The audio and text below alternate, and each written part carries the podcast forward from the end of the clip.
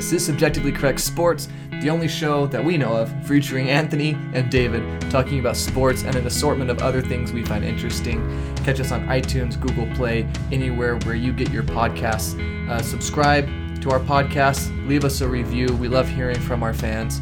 And if you have anything interesting you want to contribute to the show, or if you have something you want to call us out on or make fun of us for, whatever, send us an email at the uh, address subjectivelycorrect at gmail.com. Also, exciting news uh, we've started a blog on our website. So it's pretty exciting. Blog. So um, I've told Anthony I would write something this week. I did not. Um, life happened hard this week, but we're gonna get some uh, some articles written on there. Usually that coincide with things we talk about in the podcast. Um, Anthony already wrote an article about the Robert Kraft situation and his apology. I air quoted for those listening and not watching. So check out subjectivelycorrect.com. Share it with your friends and family and people you don't like, maybe as a punishment or, or as a mean trick for them. It is April Fool's Day. Hey, check out this great article. subjectivelycorrect.com. Gotcha. You I'll just say the the, uh, the summary of it is apologizing is hard. It's hard. I think he was doing something Boston there. Apologizing is hard. So, my gosh, I don't know. It's, it, I don't know how you do that. Like, I have a pretty. I, I consider myself fairly intelligent. Like, I got a college degree and stuff. Like, no, sh- just no Joe Schmo off the street can get a mm-hmm. college degree, right? But you have a special ability to take whatever is in my brain and destroying it. Like, Yeah. not by a little. Like, we're talking complete obliteration, destruction.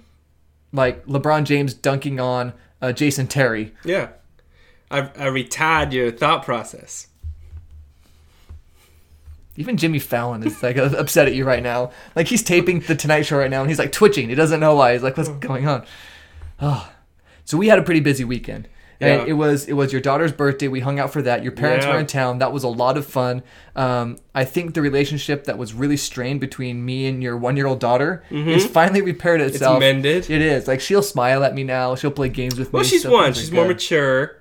Right, she's grown up a she's, little. she's about to your emotional maturity level. Almost there. Yep. So, um, yeah, I think I think over time, over the next six to eight months, when you guys are kind of on even an even level, uh, you know, speaking from an emotional maturity standpoint, uh, you can start to see eye to eye, and you'll become best of friends for a while until she inevitably passes you, with between years two and three, probably.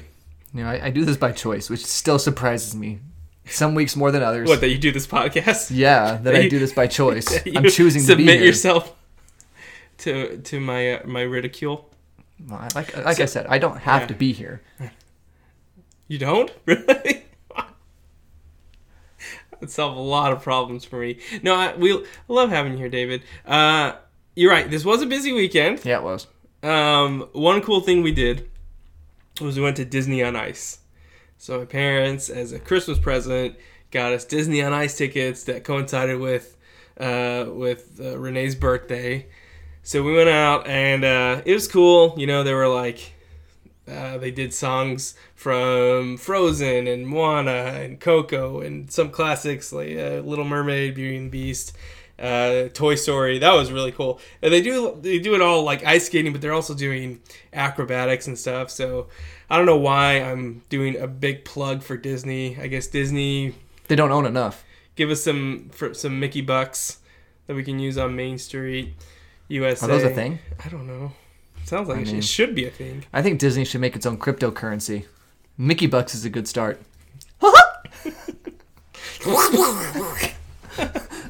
Gosh. Get ready, I'm gonna do Pluto now. Crushed it. Nice. oh, David. What was that? I don't know. That was kind of a mini. It was in between the Mickey and Minnie. You sound like one of my aunts. a mix between Mickey and Minnie.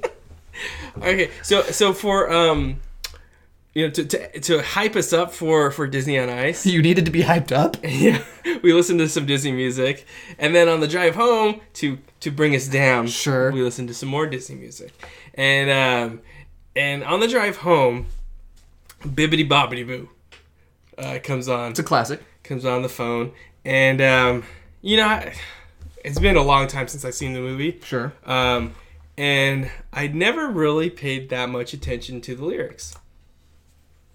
And this time I did for whatever reason. And uh, let me just let me just read you some of these lyrics, and they've messed me up, David. I'm messed up. What, because of what do you mean, like lyrics. they've in- Let me just. Okay. Okay, so give me. You'll, you'll explain how you're messed up from these lyrics Yeah. after you read them. Okay. Yeah, okay, yeah, let's okay, go. okay.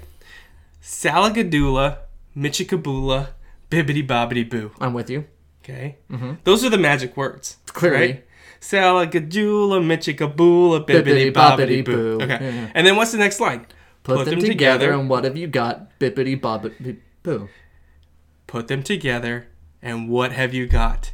Bibbidi Bobbidi Boo. Hold the phone. Okay.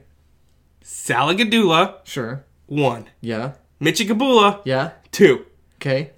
Bibbidi Bobbidi Boo, three. Yes, I'm with you. You put one, two, and three together, and you get three. Bibbidi Bobbidi Boo. so A plus B plus X equals X. I know we promised no algebra, but x I never made that promise. x plus y plus z equals z. You subtract z from both sides, you get x plus y equals zero. Salagadoola and Michikaboola cancel each other out. What is this song about? But let's keep reading. In the third stanza, whatever you call it, the, the fairy godmother says, Yes, Salagadoola means Michikaboolaroo. Wait a second. We said Salagadoola Michikaboola Bibbidi Bobbidi Boo means Bibbidi Bobbidi Boo. Yeah. Now we're saying Salagadoola just by itself means Michika Boo, not Boola, but Michika Boolaroo. Okay? So I most days I'm okay with the fact that I did not take calculus. Sure. Today I rue because I can't figure this out. This is a level of math beyond me.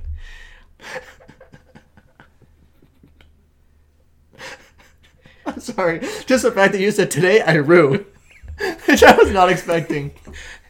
We're always we're always threatened that we will rue the day. Yeah. Right? And today's the day you rue. I can, I think back to, to Mrs. White when I dropped out of calculus and she said, "You will rue the day." Did she really say that? I mean, my my memory can it may have been modified at some point. You mean you enhanced the memory, right? Okay. Uh, I I got like a week into calculus and I was like, nah, this isn't for me. And she and you know, I never made it there, so good, good on you. she told me I'd rue the day. Today, I rue. no one says that. That's why it was so funny. That's the way you, you could use it that way. That's proper. But I rue.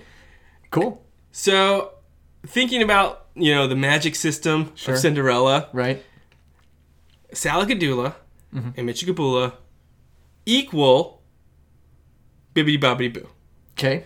But Salagadoola, Michikaboola, and Bibbidi Bobbidi Boo also equal Bibbidi Bobbidi Boo. Yeah. So here's what I think. I think Salagadoola and Michikaboola are necessary to open up. They're like whatever unlocks the magic of the Cinderella world. Okay, so you need the Salika whatever and the Mitcha whatever. Salagadoola. Right. Michikaboola. So when they're combined together, Yeah. it, they cancel each other out. But they don't just cancel each other out. It creates whatever opening to whatever magical We powers all know exist in the there's light world. and darkness in every magic system. Okay. Well- there's there's the good and the evil. Okay. There's whatever the Harry Potter is, and whatever the Voldemort is, whatever the Gandalf is, and whatever the the Saruman is. Something we need to be careful of is the magic systems in Harry Potter and Lord of the Rings are not very well defined. They're what we call soft magic systems, where it's like, eh, they made some fire. And it doesn't ever explain why. Okay, when hard magic systems. Okay. Nope. E- Nope.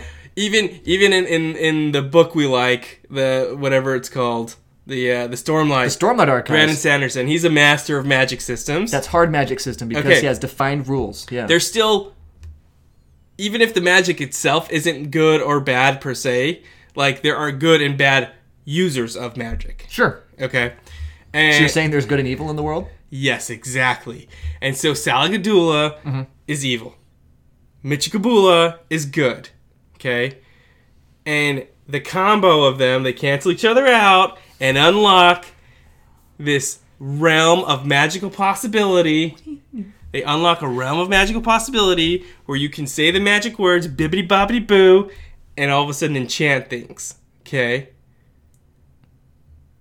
You put them together, and what do you got? Bibbity bobbity boo. Great. So That's the thingamabob that does the job, David. The bibbity bobbity boo is the thingamabob that does the job. yes. Okay. So if bibbity bobbity boo is the thingamabob that does the job, but you need Salakajula and Michigabula to open the portal so that bibbity bobbity Portal's closed. Magical realm is shut off until you have you you you you summon the good and the bad. Now, are Salakajula and Michigabula entities?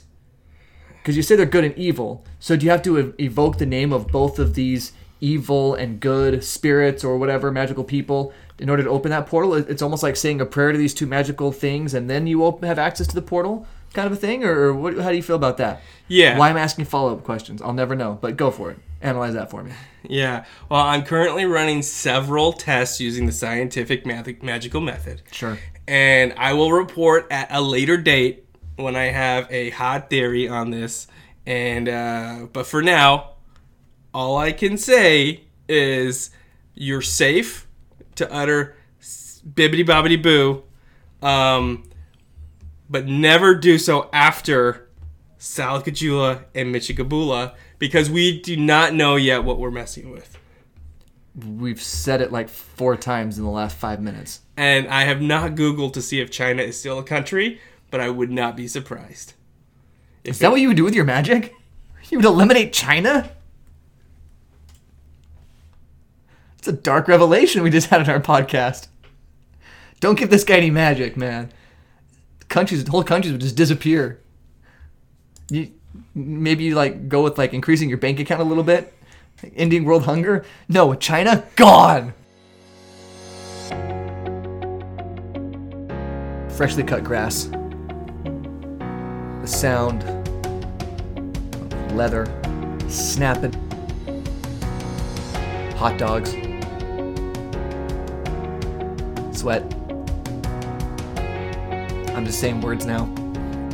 It's baseball season, Anthony. Baseball has officially begun. I love baseball season. I love playing baseball. I'm almost tired of watching baseball already. It's a weird thing that Wait, happens with age. What? So everyone that I've ever talked to says that they gain like more patience and they're able to sit and meditate for longer periods of time the older they get. I feel the opposite is happening with me in sports, particularly baseball. When I was like a little baby, my mom would tell stories of me like waddling up to the TV when I could barely walk and hitting the, the, the channel button until a baseball game came on and I would sit down and watch.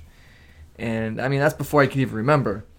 And my attention span as a 30 year old grown man is now smaller than when I was a three year old, two year old boy walking around hitting the channel button on my TV set. So you got Benjamin Button attention disorder. A little bit.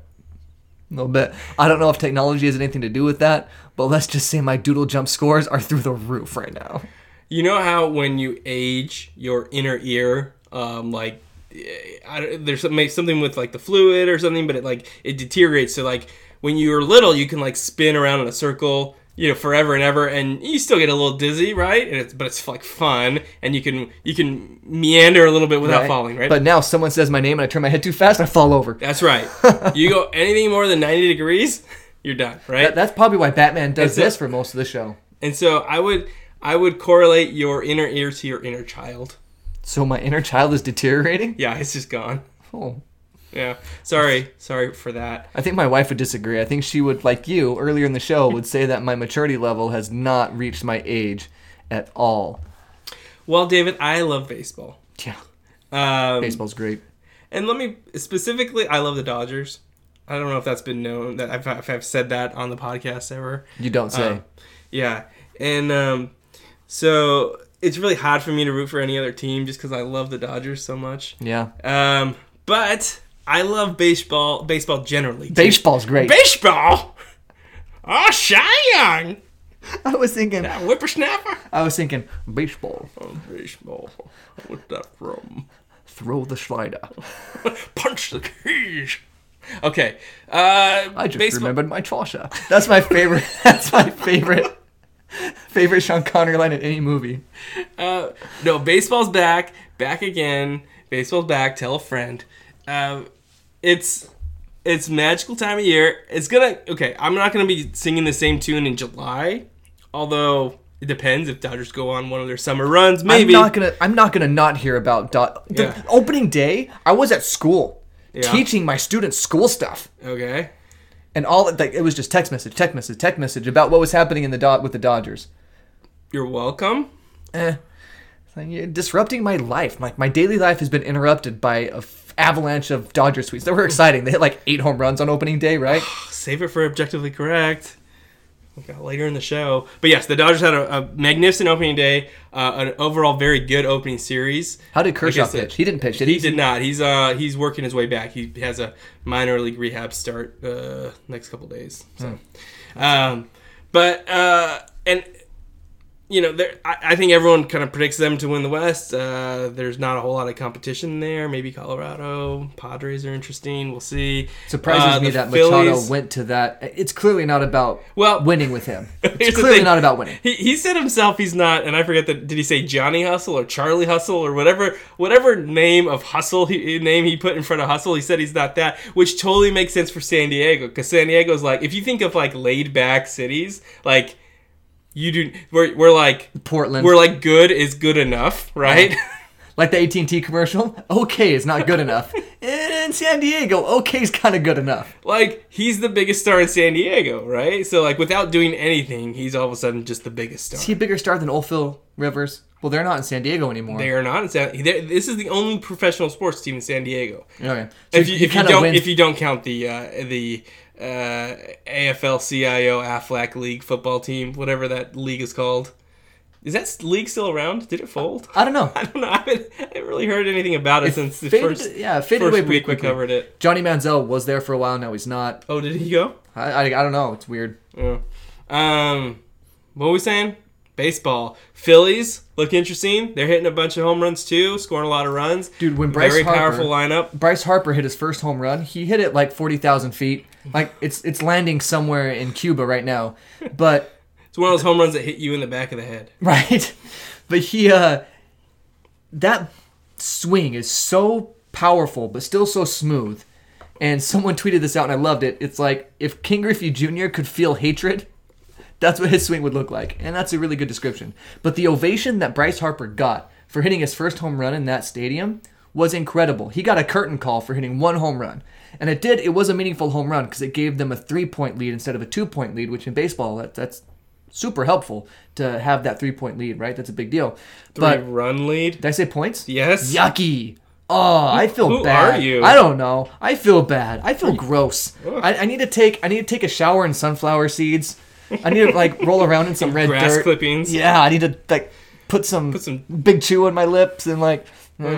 Anyway, so it was a big home run. cleats. But the reaction that he got from the crowd was so much bigger than that moment, right? It was Yeah. like he just hit a game-winning home run in the World Series, and so he might be set up to be the most popular athlete in Philadelphia. And he's going to be there for the next 10 years. Yeah. I, I mean, mean, maybe. Nick Foles is gone. Nick Foles is gone. I mean, if Carson Wentz returns to his former glory, I think. I don't know. I don't know. I don't know. I don't know how Philadelphians uh, view their sports teams, like what the hierarchy of teams are. It seems like Eagles would be number one, but Especially because they recently won a Super Bowl and they still have a good team. So they're probably number one. Yeah. And then the Phillies and then maybe the Flyers. well, 76ers have to be up there.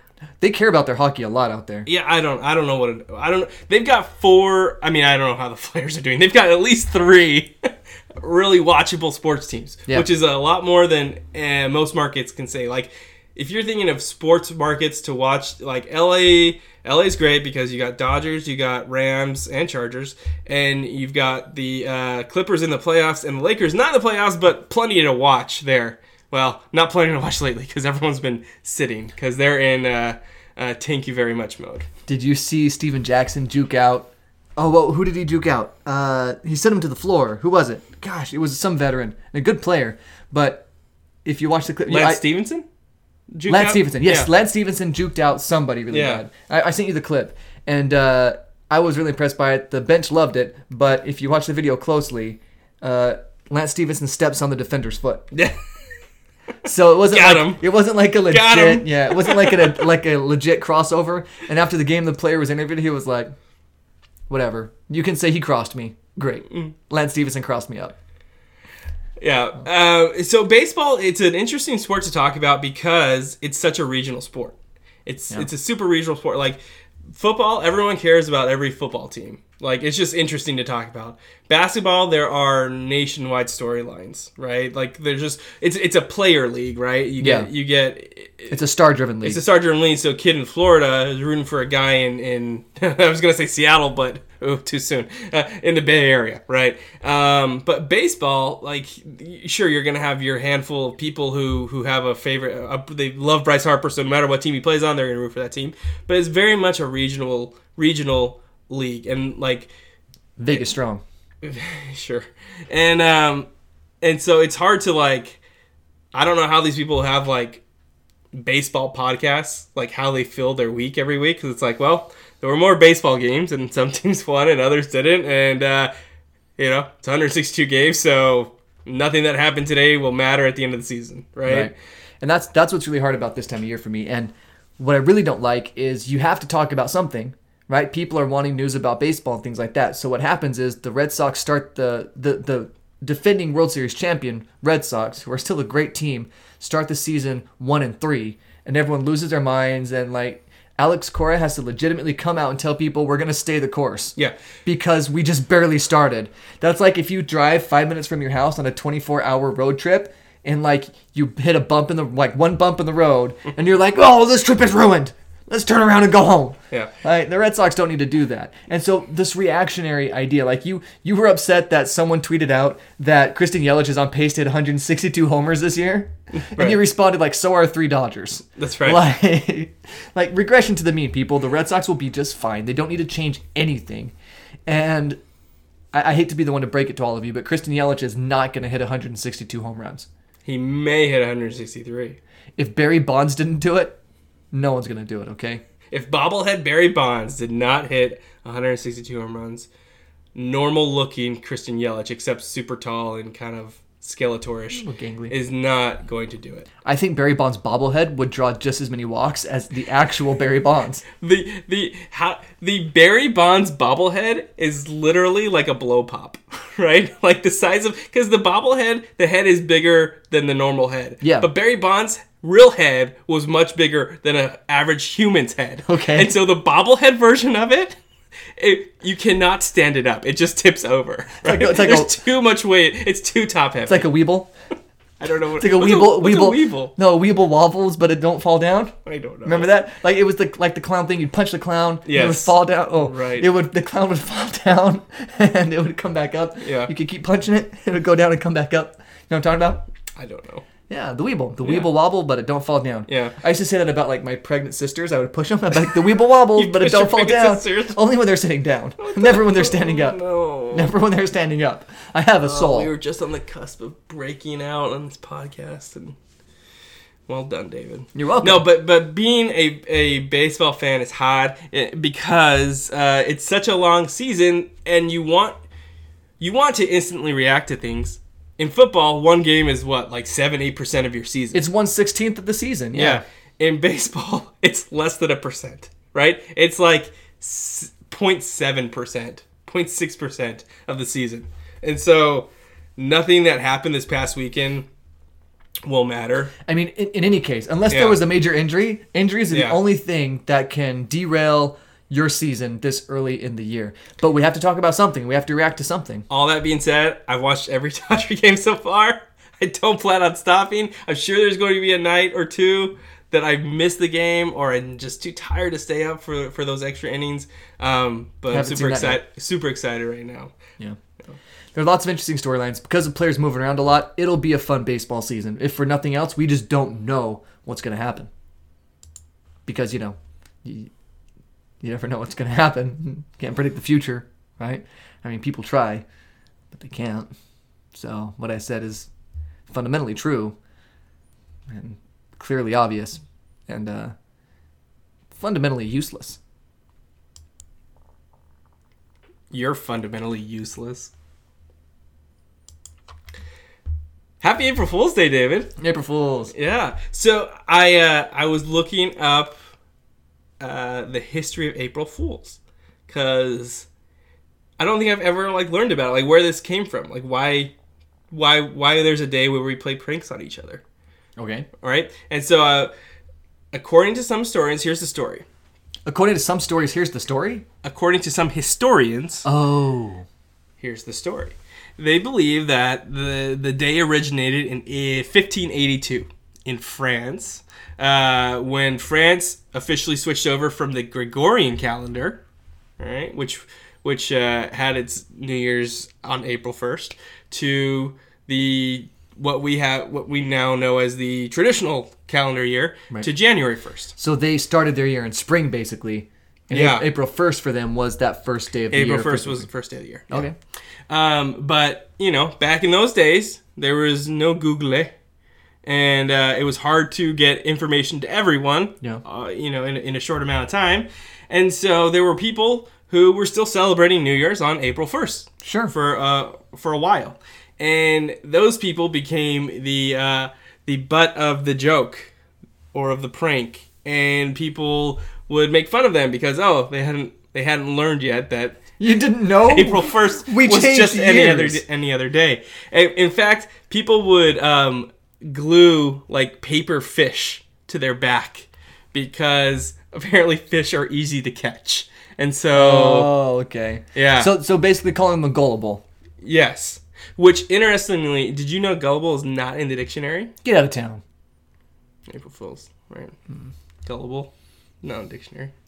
Come on now, come on, You got me. You got me good. Come on, David. You got me good. I was not expecting that. You got me good. I am just flabbergasted and amazed right now. I'm so confused and discombobulated. But deep down, I appreciate the humor. Thank you. So, in the spirit of April Fools, I also hate you right now.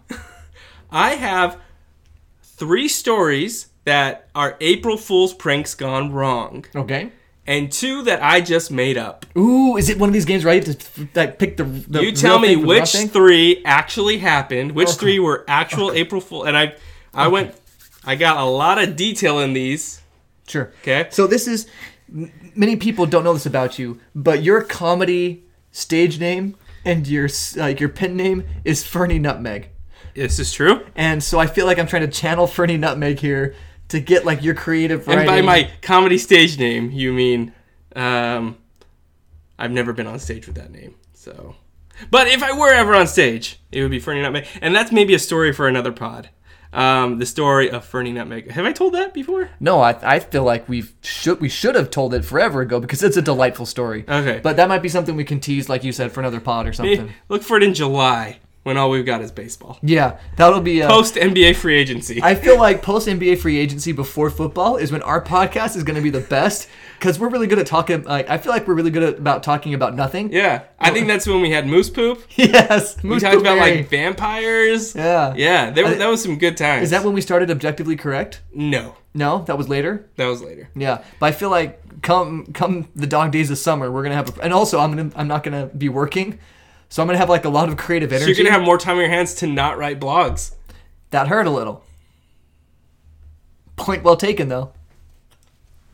All right, so three April. Sorry, dude. Three April Fool's jokes, or three April Fool's uh, stories that wrong. happened, and two that did not. All right. right, you tell me which happened, and you tell me which didn't. The first one, for April Fool's Day in 1980. Way back. All right, and and what's gonna make these not wrong is not like one little detail. Okay, it's the entire story. I think- I didn't change like the year. Yeah, yeah. So so two of these are completely Fernie Nutmeg Two of these are makeups, made up. Three of these actually happened. All right. For April Fool's Day in 1980, Boston TV news producer Homer Cilley, Homa. it actually rhymes with silly, produced a television broadcast about a hill in Milton, Massachusetts that had begun oozing lava and spewing flames. He included fake warnings from then President Jimmy Carter. So this is no. all a news footage, right? Oh no. This And real- when like and fake real- news wasn't a thing. Right. And real footage from Mount St. Helens eruptions Mm. that implied the Massachusetts volcano Oklahoma. had fully erupted. Uh, April Fools read the card at the end of the segment, but hundreds of panicked citizens flooded law enforcement phone lines anyways. Cilley was promptly fired for failing to exercise quote good judgment, good news judgment, and uh, for breaching FCC regulations. So false eruption, story number one. Okay. Story number two. In 1986, an Israeli intelligence officer played an April Fool's prank involving fake news that an Islamic leader had been seriously wounded in an assassination attempt. Funny, right? No, not really. The news caused an immediate flare up in tensions in the region, and this high ranking military off- or intelligence officer was court martialed. Dude. So, story number two fake war. Okay. Story number three. this I think I think I enjoy this one the most. On April 1st, 1998, Burger King announced it would now offer a version of the Whopper that had been carefully designed for left-handed folks. The joke was on Burger King, however, when stores across the country were flooded with orders for the left-handed Whopper. Good job, America. Good job. That says a lot about us. So Good job, sto- Story number three, Whopper of a Tale. All right, story number four. For April Fool's Day in 2013, 18 year old Tori Wheeler of Tulsa, Oklahoma, pranked her boyfriend, Derek Bauer, by pretending she was pregnant. That's a common April Fool's joke. I feel like I've done that at least three or four times. Your last daughter's due date was April 1st, and no one That's believed true. you. I Wheeler, believed you. Wheeler, this is the 18 year old girlfriend, upset that Bauer, the boyfriend, didn't find her prank as funny as she'd hoped, ended up pulling a knife on him, and the police ended up having to settle the matter. Predictably, she later said the knife was yet another prank. So, story number four pregnant pause. Okay. Did you name these Story five. Story five. Story five.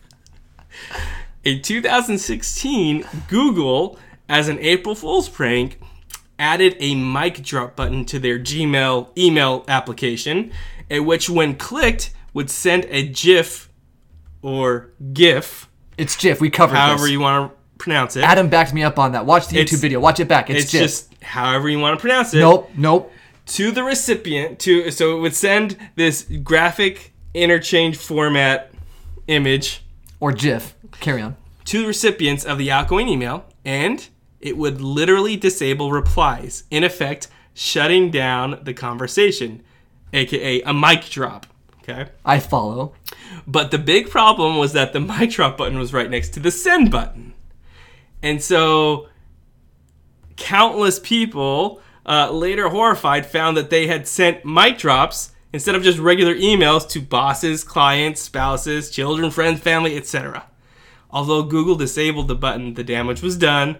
At least one individual reported getting canned by Google's jest because of it. So, all right. So, story number five, mic drop. All right. All right. So, just to recap, we have false eruption, Bad news. we have fake war, Worse would- world to bad. whopper of a tail, That was sad day for America. pregnant pause, Bad call. mic drop. Eh. Which three are which three actually happen, and which two are total fabrications? The two. I'm gonna go with the two fake stories. Okay. Because that's how my brain works. Okay. When it does work, this is how it works. The two fake stories are mic drop and and the eruption. All right. The two fake stories are the fake volcano story. Yes, got it right. No, no, I'm, I'm recapping. Oh, uh, and can't do that to and guy. the and the Google mic drop. Yes. So you're saying that the fake war, Uh-huh. the whopper of a tail, Uh-huh. and the pregnant pause all actually happened.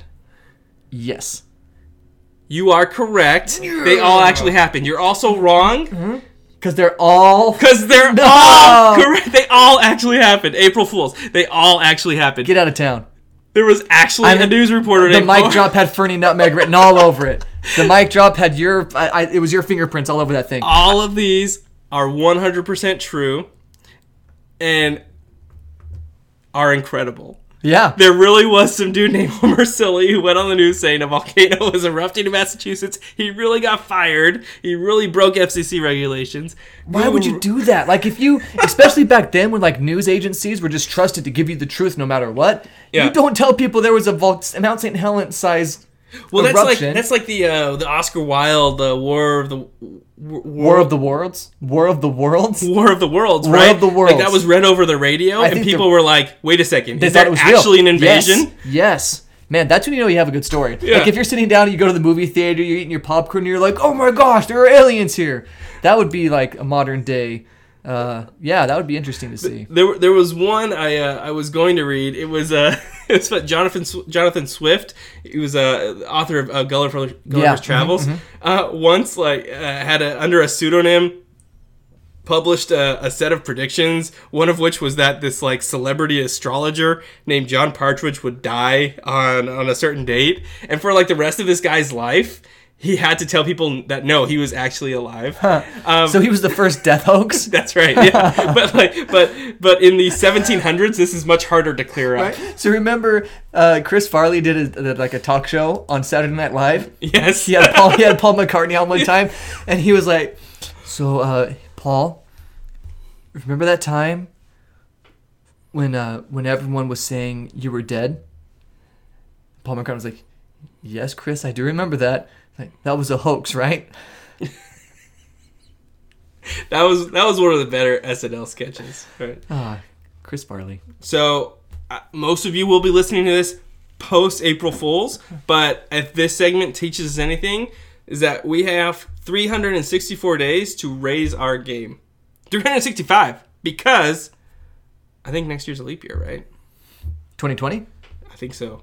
So um, I don't keep track of that. yeah. It means nothing to me. So, listener, send us your favorite April Pools. April Pools. Oh. Don't tell us about when you went to the pool in April. We don't care. Tell us your favorite April Fool's joke that went well or didn't go so well. Apparently, the ones that don't go so well are the better ones. We'd love to share them with the audience member.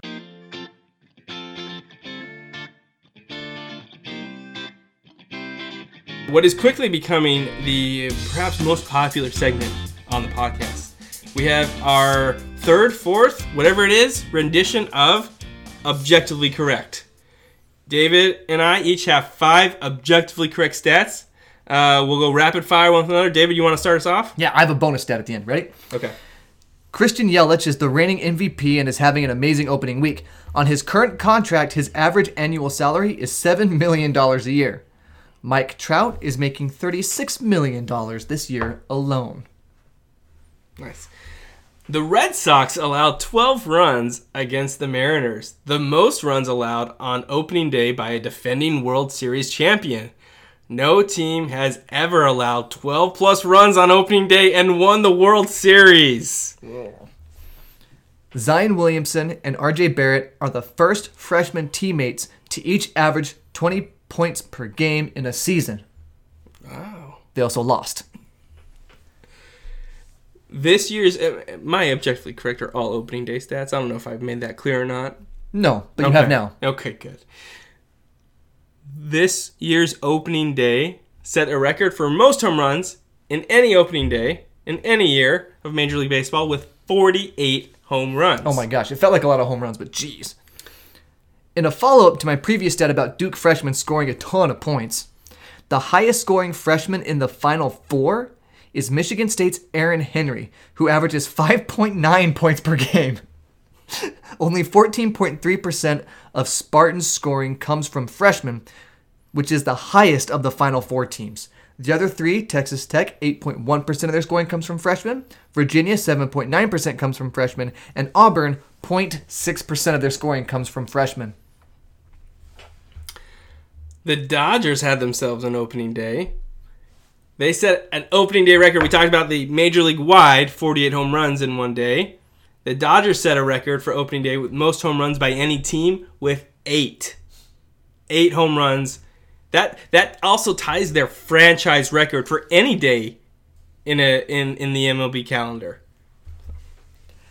The Phoenix Suns have lost three straight games. Devin Booker's 157 points during those three straight losses are the most over a three game losing streak since Wilt bleeping Chamberlain in 1962 63. He's trying to ruin the Suns' tank job all by himself.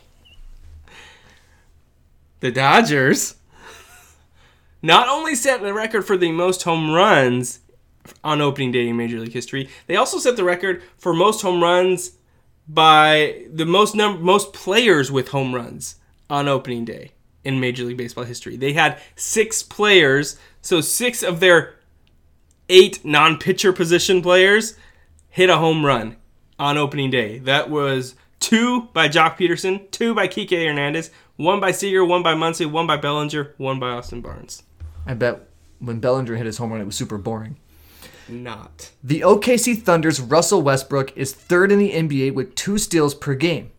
In second place is the surprising James Harden.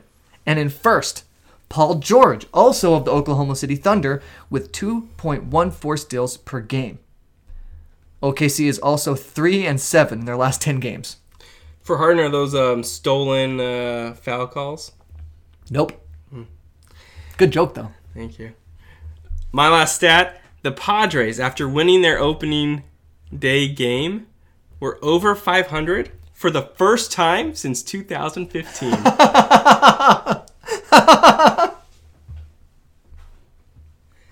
My bonus stat Austin Middle School Soccer won 5 2 against Crockett Middle School today. go, Broncos. go Broncos. Several of my students were playing today, so they crushed it 5 2. Good game for them. I was glad I was able to go there and see them. They played hard, they played well. Also, Barry Bonds is really good at baseball. I just, I needed to get that out there. Like, stupid good. Not in the Hall of Fame, though. I mean, what's with that?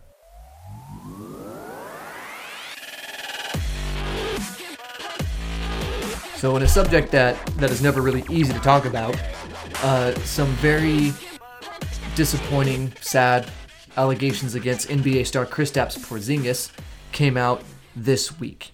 Okay, this just recently, and it starts raising questions about the trade between the Knicks and the Mavericks, and it might shed a little light on the timing of this trade. I mean, it's pretty clear that the Knicks were giving up. They seem super motivated to get him out of town. Yes, and the Knicks didn't really get a lot back for him, and I think that was really surprising. Yeah. But apparently, um, eight months. Let's see. I, I'm trying to figure out the best way to go about this. But basically, Kristaps Porzingis was accused of raping a woman in his apartment, and this woman came to the team eight months after the fact to try to figure out some sort of mediation between herself and the team. And shortly after this all starts happening and that ball gets rolling, Porzingis is traded to the Mavericks. The Knicks have disclosed, they have said that they disclosed the, the situation to the Mavericks before they made the trade.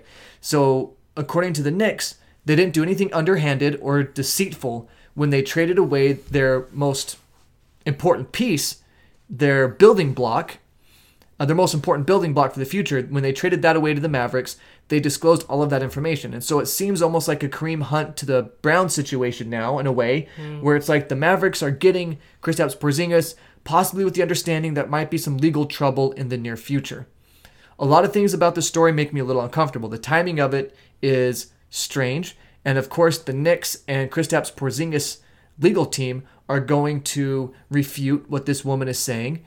And the fact that eight months after the fact is when she stepped forward and wanted to start this mediation process. I mean, things just don't quite make sense to me, and I feel like there needs to be a lot more investigation and things before people start passing judgment on either party here because we're just just now learning about this, and it'll take a long time for the pieces to come together on this. Yeah, I, I feel super uninformed. Um, you know, I, I do not feel informed enough to, to, to have an opinion on, on this. Me too, and I, I Um, read an article by Woj.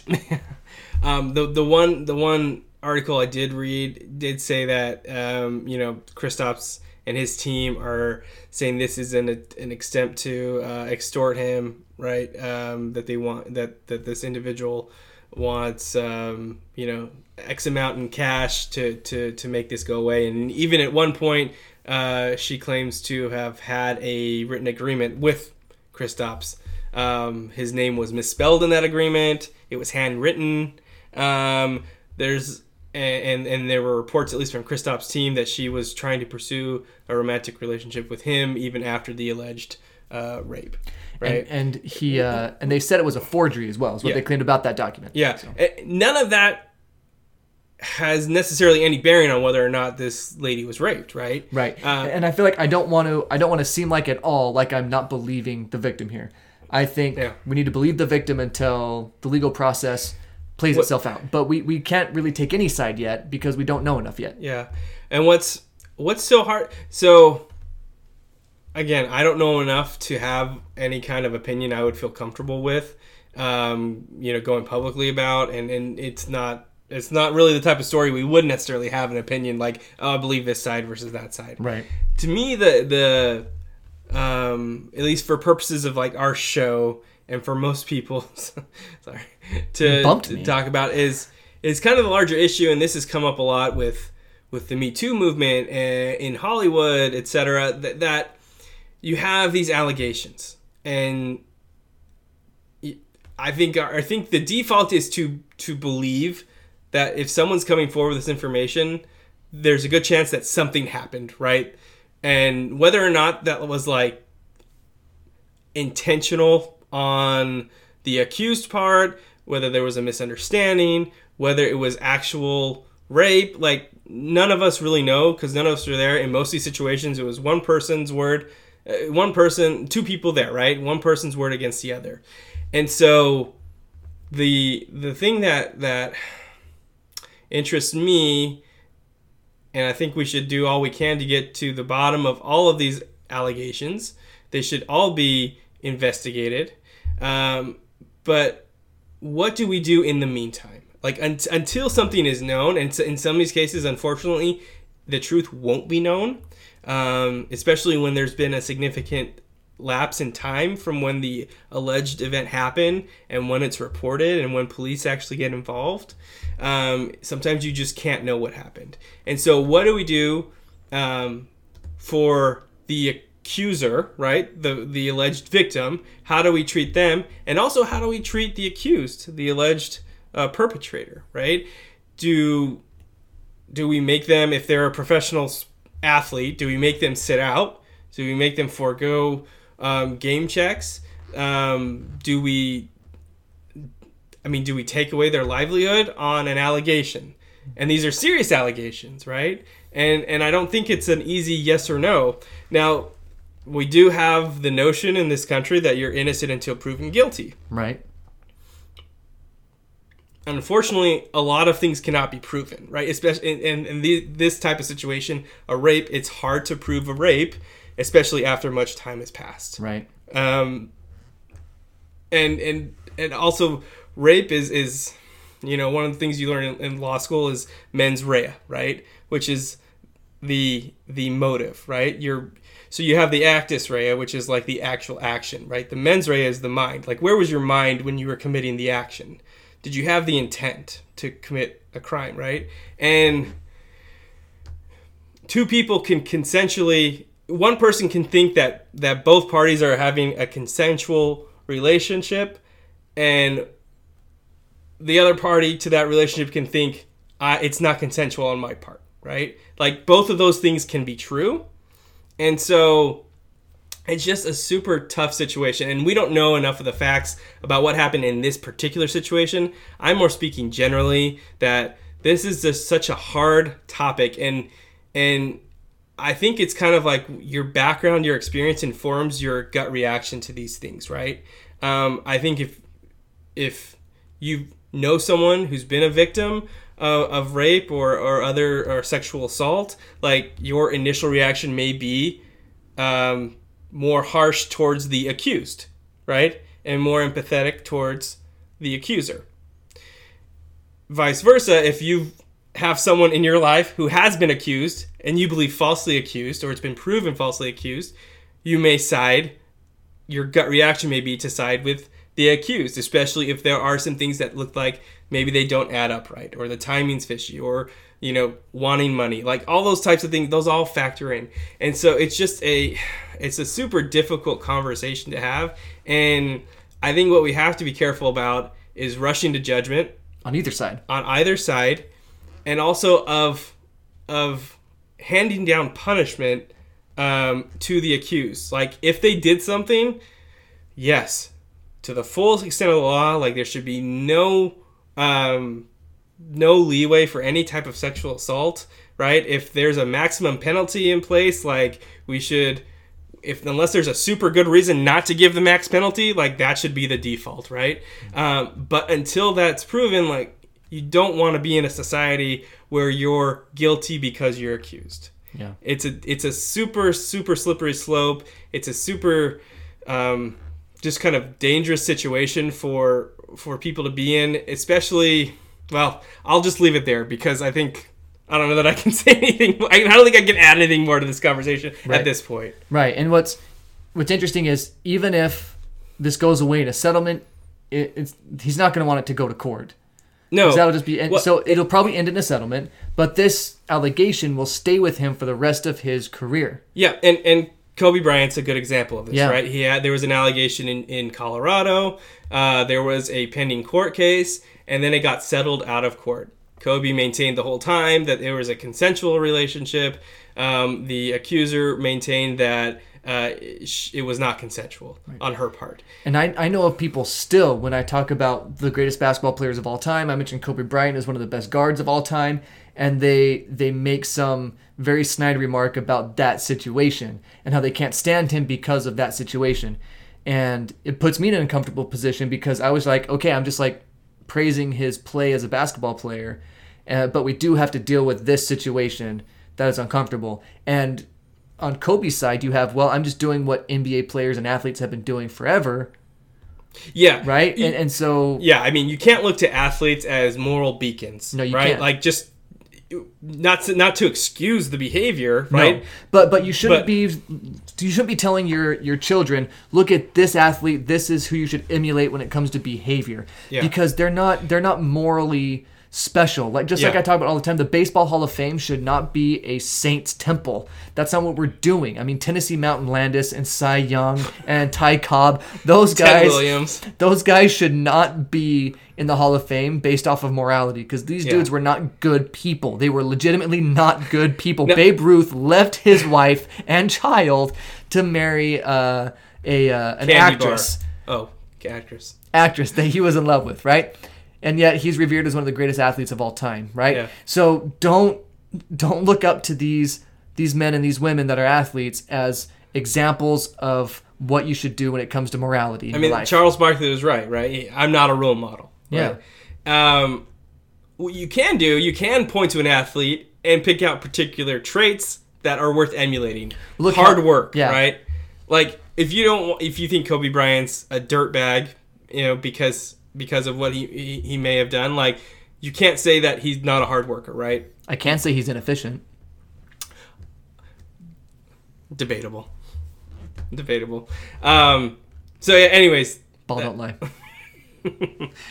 it would be interesting to see what happens with this story, what what comes out and how it plays out. I wouldn't be surprised, like you said, to see a settlement. Although um, with both, especially with Porzingis' camp being so vociferous in their defense of Kristaps, it also wouldn't be surprising to see him. Um, I, you know, Dirk was in a similar situation, right? Wasn't he like extorted by someone? I wonder if he's going to get some counsel from Dirk. Interesting. Very interesting. Uh, sticking with basketball. Yes, we're going to segue seamlessly Yeah. into the standings. So all the playoff spots in the West are locked up. The order may flip a little bit, but first seed in the West: Warriors, Nuggets, Rockets, Trailblazers, Jazz, who are nine and one in their last ten, by the way. The Clippers, who are eight and two over their last ten. The Spurs, Gregg Popovich, shout out Pop. You were just, I mean, Gregg Popovich, the dude's amazing. And model of consistency. the OKC Thunder, uh, which are three and seven in their last ten. So you have some teams sliding, some teams moving up.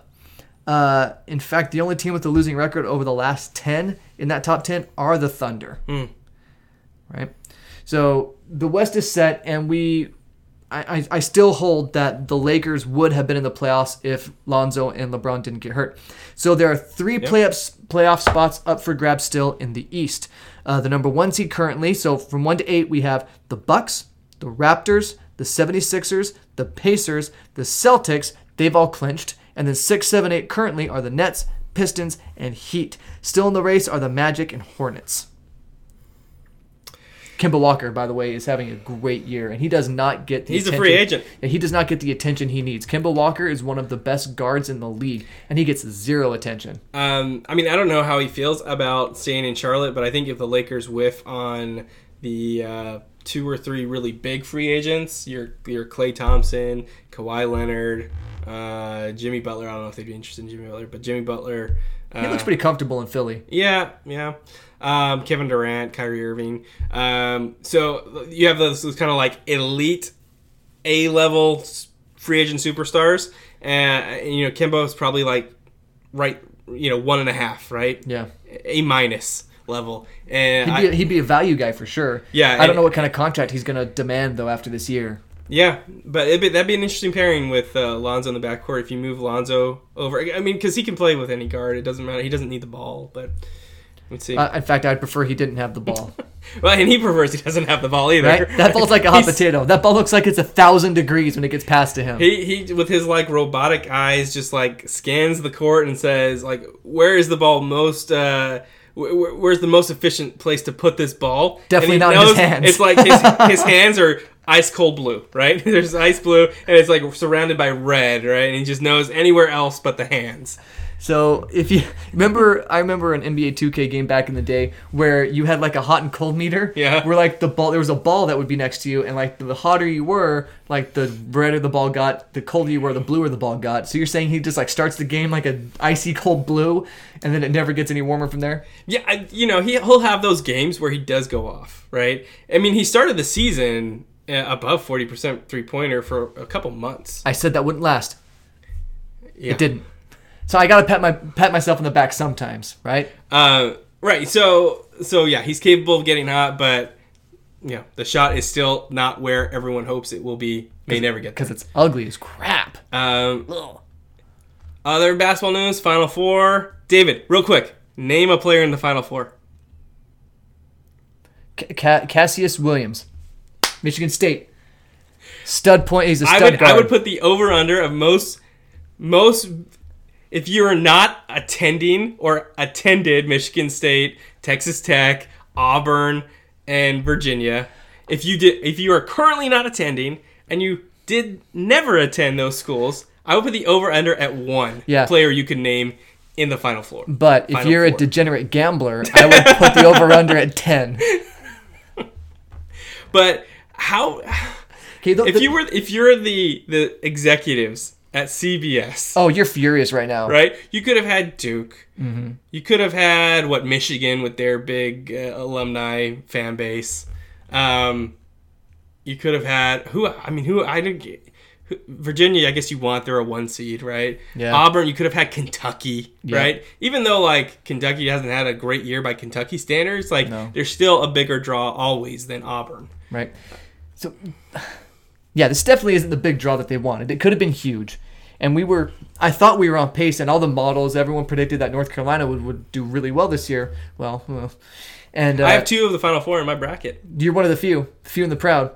But we almost had a collision of major college powerhouses, and so it does feel like there's not going to be. I, but these games have been so good and so close and been so entertaining, right? So I think the games will still be interesting. Duke played, I think, two straight games that were one-point games. Yeah. winning one, losing the next one to Michigan State. So Michigan State, Michigan Duke? State, Yeah, yeah. Duke lost Michigan so I think because March Madness, you never know what's going to happen. I think the games will still draw a lot of attention, but it could have been huge this year for them because the tournament was so interesting and so competitive, a lot of close games, and then you add the powerhouse teams, it just blows up big time.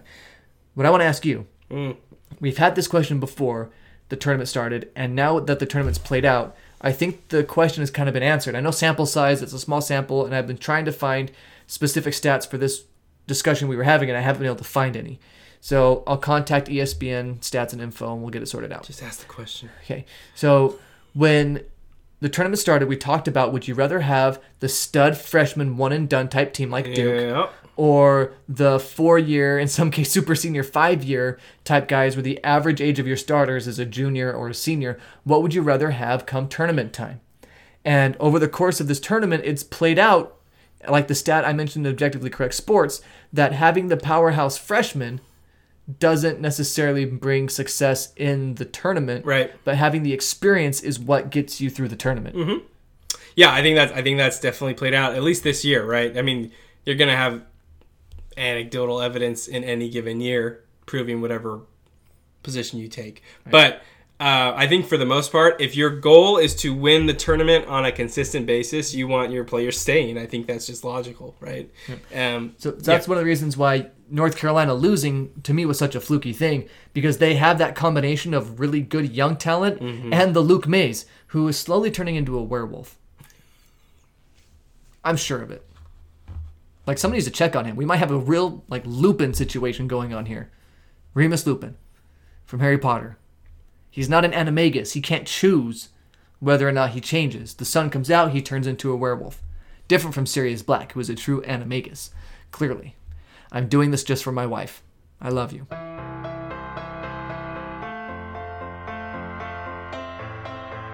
Uh, so before we wrap up today, uh, we did say in last week's show that we would be playing a game that is taking the nation by storm, which is a Florida man.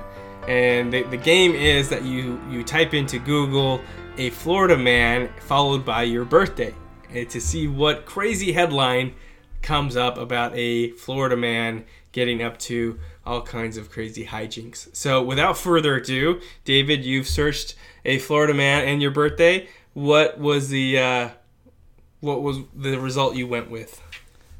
Florida man, 71, accused of repeatedly exposing himself at eateries, placed on house arrest. Uh, I want to know more, but I don't. I really, really don't. Photographic evidence discouraged. Maybe it was Robert Kraft. Oh, oh. All right, You're welcome. mine. Um, Florida man arrested for DUI while lemur and wallaby escape from truck during traffic stop. Let me repeat that. Florida man arrested for DUI while lemur and wallaby escape from truck during traffic stop.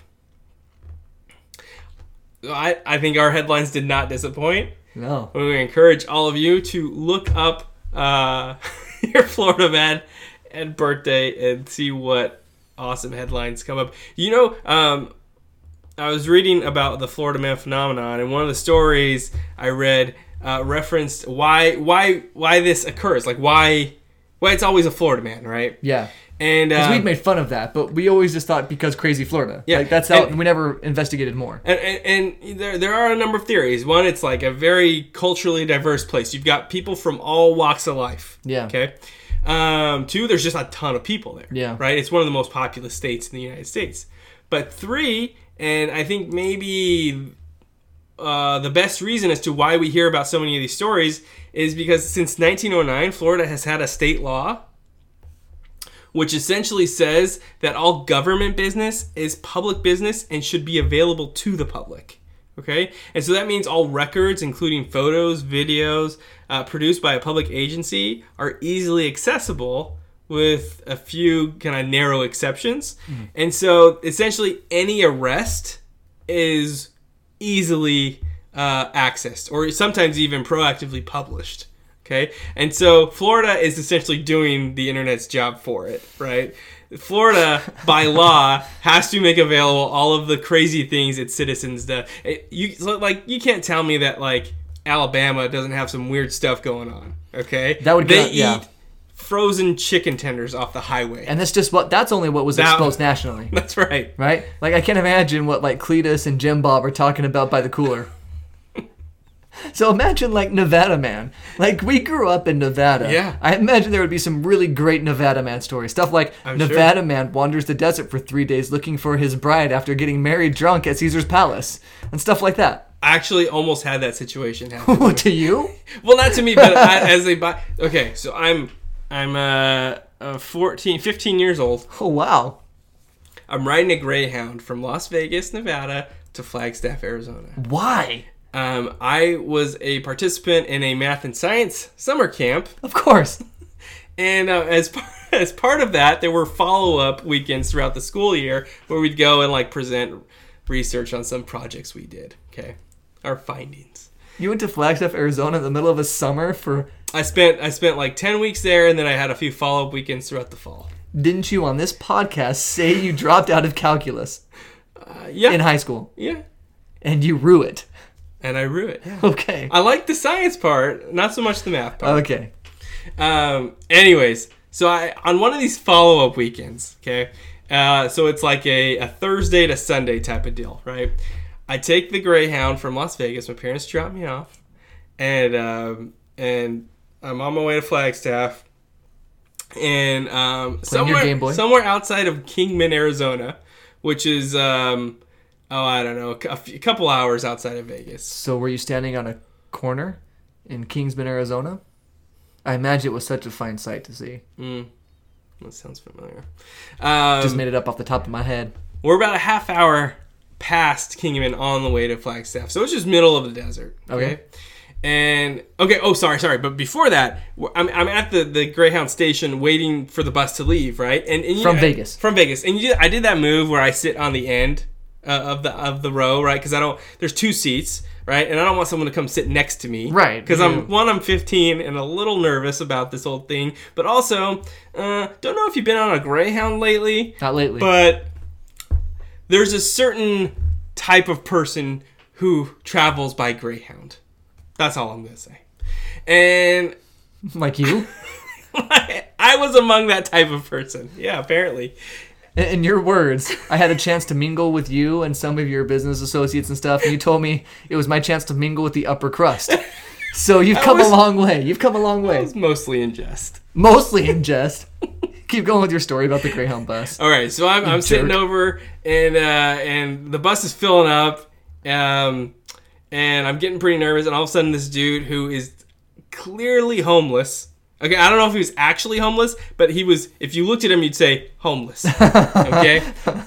Um, He had the trappings of a bum. yeah, he boards and immediately makes eye contact with me, Of course he does. and then sees the open seat, asks if anyone's sitting there, and I say, because I'm not a liar. Of course not. I, I may stereotype, but I'm not a liar. I draw the line at fibs. Um, Tom Thibodeau. so I tell him, no, it's open. So he sits next to me, and for the next uh, two hours or so, proceeds to tell me about the uh, religion that he is currently a participant in, and tells me about this this god. I can't remember his name, but it had some Z's and X's in it, and um, and he asked me what my name was, and I told him. Fernie Nutmeg. Please tell me you told him your name was Fernie Nutmeg. Uh, I told him my name was David. No! I did. I really, really did. um, and Did, so he, did he use it a lot? Oh, he used it a lot. he called me David a lot. And um, anyways, That's how the bums get you. so he just like it was like nonstop him talking to me and going mm-hmm oh mm-hmm for about two hours.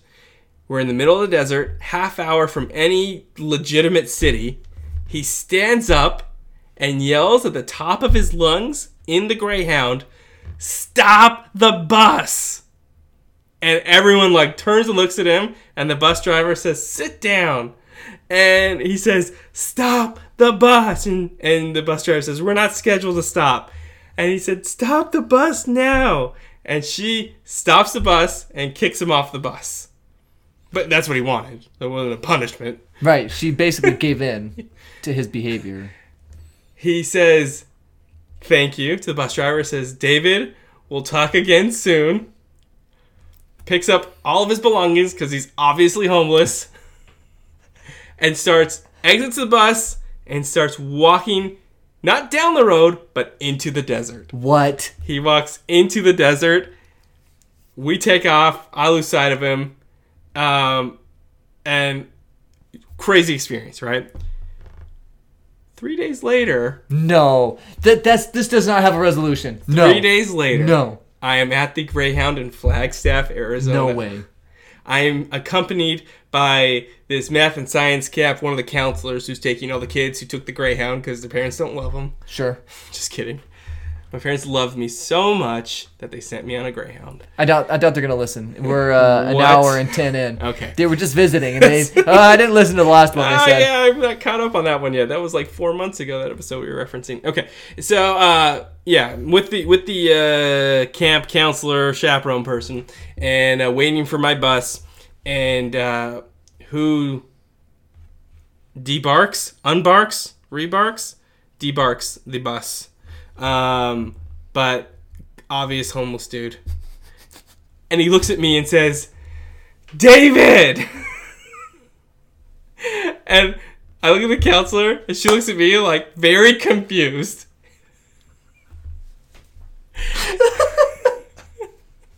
and he said, I knew I would find you here. And I said, Sorry, I've got to go. And I went and I boarded my bus and never saw him again. And that's the end of that story. So, yes, I do believe that Nevada and Arizona and all of the other 49 states, in addition to Florida, would have very interesting a blank man uh, stories, right? Oh, but that one, my goodness. That's life experience. My favorite part of the whole thing is that when he gets off the bus, you're with people that know you as Anthony, and he goes, David! You should. What? What was his name? You know, I knew it at one point. I, I feel like that name would be etched into my mind, and I feel like his smell would be etched into my nose. oh, I can smell him still. Oh, that's too bad. I had some uh, smelly experiences with hobos in the hospital I worked at, and yeah, I can still I can still smell it too. So I, I know what you mean. Not to degrade the homeless, but sometimes they're stinky. I mean, I don't feel like that's news. I I know we don't call ourselves a news breaking show. I don't. Yeah, I also feel like we're gonna cut out the last thirty seconds of this. I think so. This has been the Subjectively Correct Sports Podcast with David Henderson and Anthony Montague. Tune in weekly for sports talk and other stuff.